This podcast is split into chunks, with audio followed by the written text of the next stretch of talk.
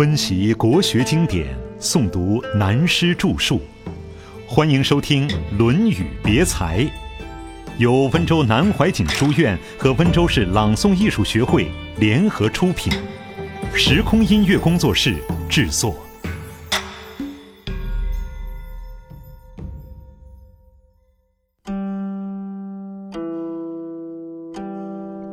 吃饭大如天。哀公问于有若曰：“年饥用不足，如之何？”有若对曰：“何彻乎？”曰：“二，无油不足，如之何其彻也？”对曰：“百姓足，君孰与不足？百姓不足，君孰与足？”这一段是有关于国家的财政思想。古时候，国家政府的支用都靠老百姓纳税而来。古代的赋税有个名称叫彻，大概是收十分之一的田赋，索取的很合理。后来到了春秋战国时，因为社会的不安、政治的动荡、政府的财用不足，税收就加了很多。现在鲁哀公问孔子的学生有若说：“年饥。”农业社会收成不好，社会经济衰落不景气，都可称年饥。国家财政入不敷出，你看怎么办？有若就说要减税，他不但不主张加税，还主张减税。鲁哀公听了说：“你不要说减为十取一的税，就是征两成都还不够，怎么能减？减了以后，国家的财政怎么办呢？”接着，有若说了一个大原则，所谓财经一定要与政策配合，也就是讲政治的大道理。他说：“你减税以后，使国民的生活安定，社会增加了生产能力，老百姓富足了，还怕国家不富足？国家当然会富足。假使加重税收，老百姓越来越吃不消，经济只有越萧条。”那时离心离德，到哪里去征税？以中国历史来说，几乎每一次到了变乱时代，都发生这种问题。外国也一样。现在美国福特上台，恐怕最困难的也是这个问题。每一个国家财经都很重要，所以大家想对国家有所贡献，财政经济的书要多看看。任何大小事情，财经的知识是不能缺少的。乃至自己创个事业、开个公司，会计把账拿来都不会看，就糟糕，被蒙蔽了都不知道。何况每一变乱时代都发生这类问题。明朝末年最严重，当时这个税那个税，历史记载着，弄到民怨沸腾。我们读历史的时候，这四个字马马虎虎过去了，但仔细研究一下，老百姓对政府没有感情了，怨恨的程度像开水一样翻翻滚滚，到了这种程度，实在难以收拾。明末就到了这个地步。宋代一位文学家范石湖的诗：“采菱辛苦费离除，血脂流丹鬼至枯。”无力买田聊种水，近来湖面易收租。范石湖和陆放翁、苏东坡这些人都是宋代著名的文学家，在政治上也是了不起。范石湖出使过金国，办过政治上的大交涉，在政治上贡献很大。他的诗词文章被誉为宋朝四大家之一，堪称为文质彬彬。他这首诗讲乱世的税捐状况，政治上的根本问题。他描写种田的人辛辛苦苦用犁锄来垦地，耗尽了心血，垦到无地可垦了，鬼至哭，连坟场都挖掉，改垦为田地，尽量从事生产。可是收入还不够缴纳繁重的税赋，这从下面两句话可以看出来。他说：“农民没有钱去买田来耕作，只好弄只船，种种荷花，打点鱼，在水上谋生活。可是下面一句，近来湖面亦收租，连种水也要缴税了。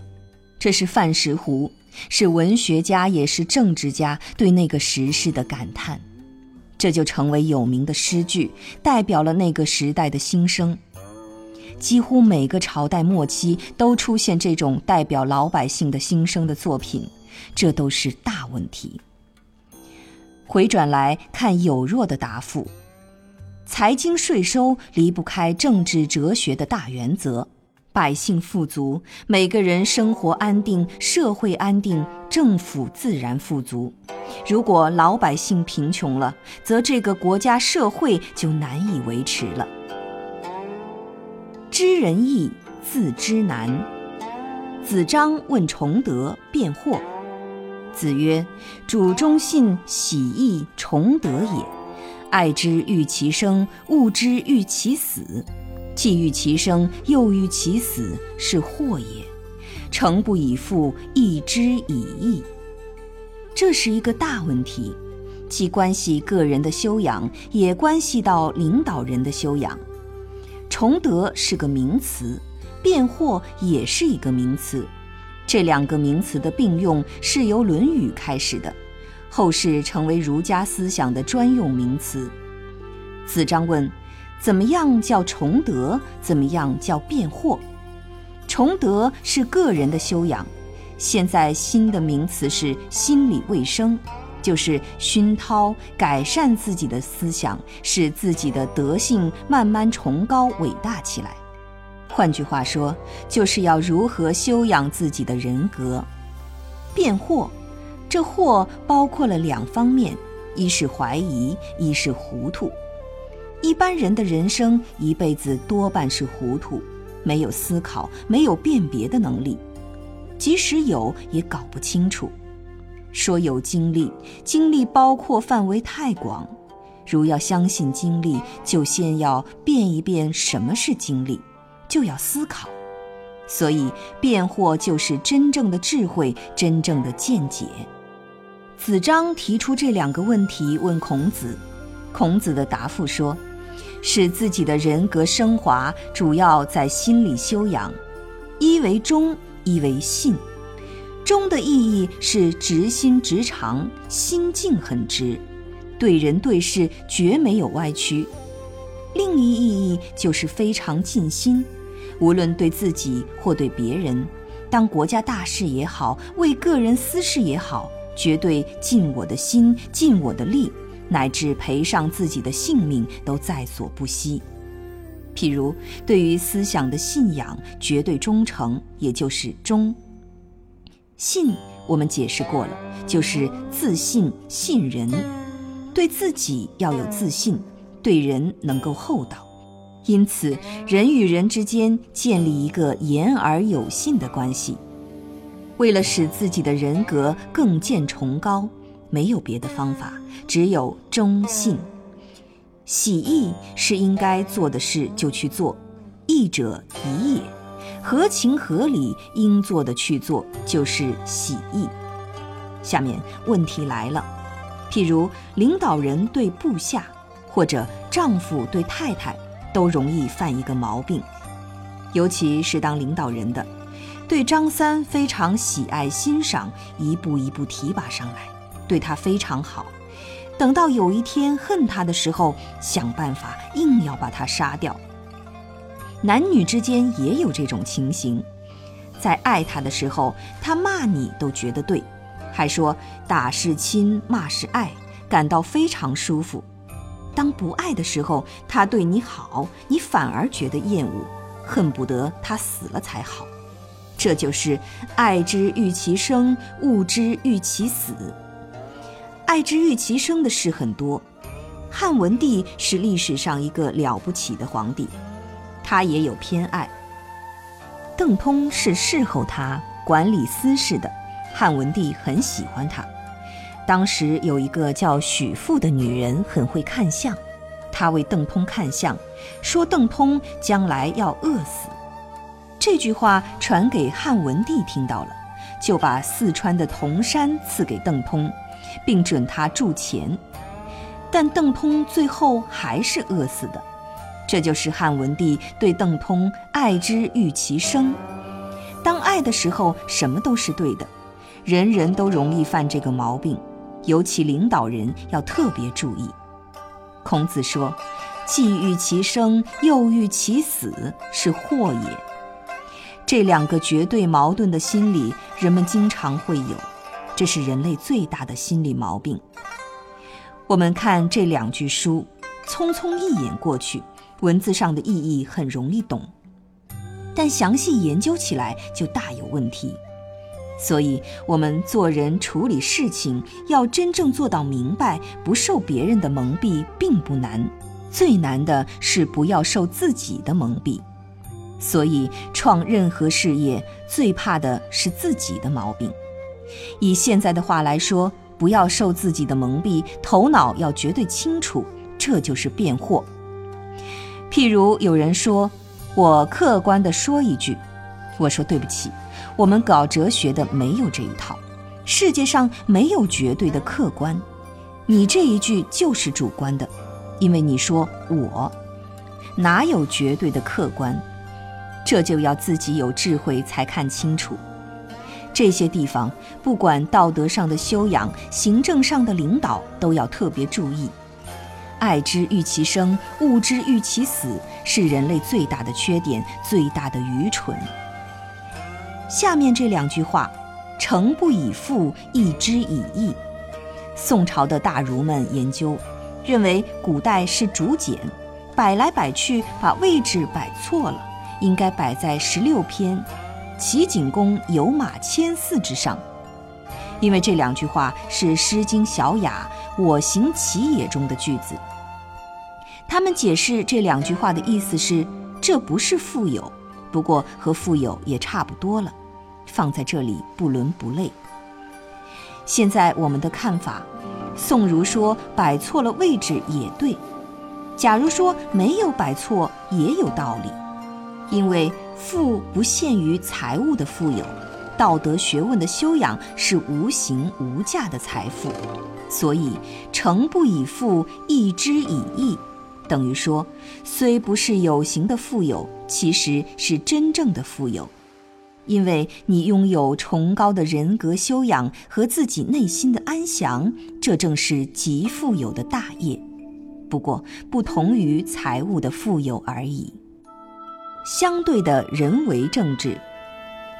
下面跟着是齐景公问的。齐景公问政于孔子，孔子对曰：“君君臣臣，父父子子。”公曰：“善哉！信不如，君不君，臣不臣，父不父，子不子。虽有素，无德而食诸？”这就是中国政治哲学了。从古中国的政治哲学是建立在伦常文化的基础上，就是孔子所讲的“君君臣臣父父子子”这四点。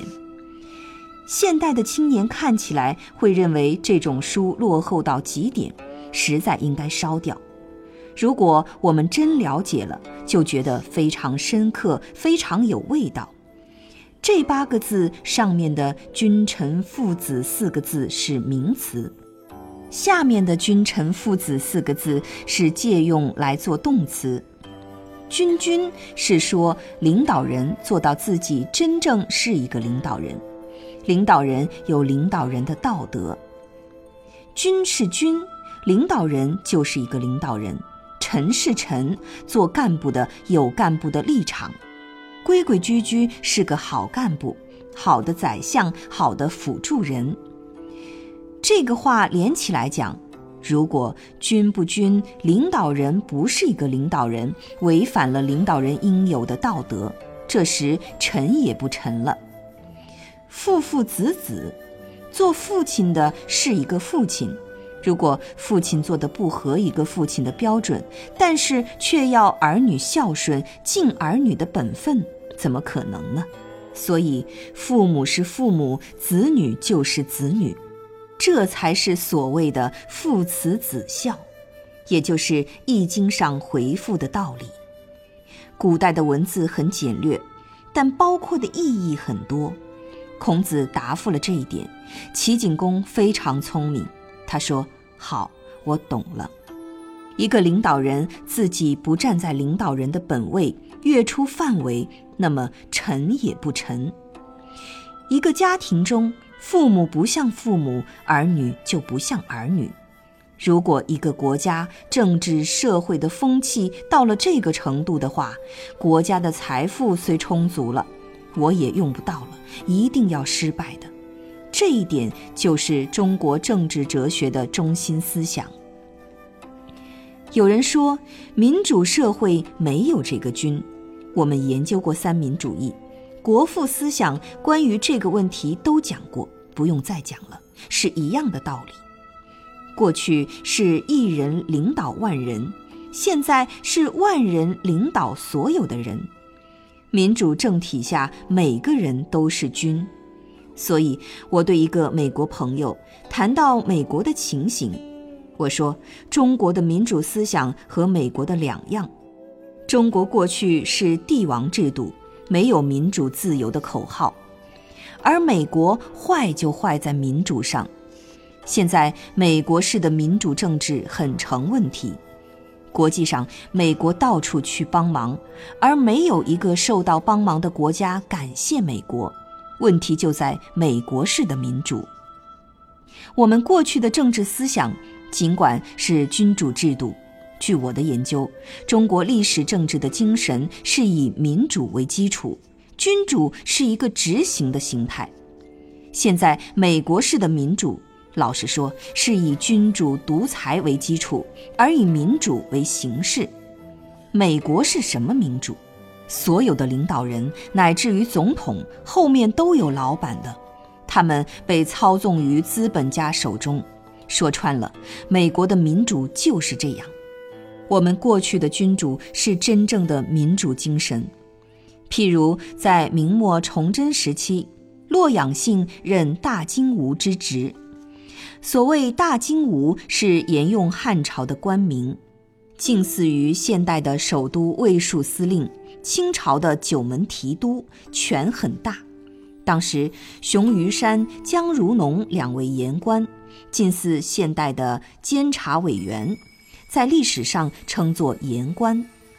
皇帝在政治上的错误，言官都要提出来指摘的，这是中国过去监察御史的精神。纵然是皇帝错了，他照样提出来，错了就是错了。这两位御史很了不起，当时对皇帝有所批评，朝中的太监权臣因为党派的关系，把他们关在刑部大牢，清朝所谓天牢里。到了半夜里，皇帝亲笔下了一个条子，命令大金吾连夜把这两个监察御史提出去杀掉。这位大金吾接到皇帝的这个条子，并不执行，坐下来写一篇奏章，大意说：天下言官犯了罪，如果要杀他，因为他是代表全国老百姓讲话的，所以应该明告天下，公布他的罪状，使全国老百姓都知道，然后再按规定时间杀他。现在凭你这张条子，而且偷偷摸摸的半夜里叫小太监送来，要我夜里去杀他，我是不敢执行的。换言之，无形中是说皇帝没有经过行政程序是错误的，不可以这样做的。第二天，他就把皇帝下的条子同奏本一并送给皇帝，结果皇帝看了他的奏本，反而笑了。这件事也就算了，这两个人命也保住了。事实上，中国历史上并不止这一件事，类似的事件很多。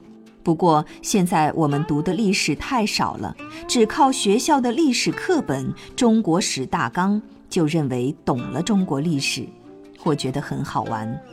中国历史中有很多宝贵的东西，可惜一般人都没有好好注意。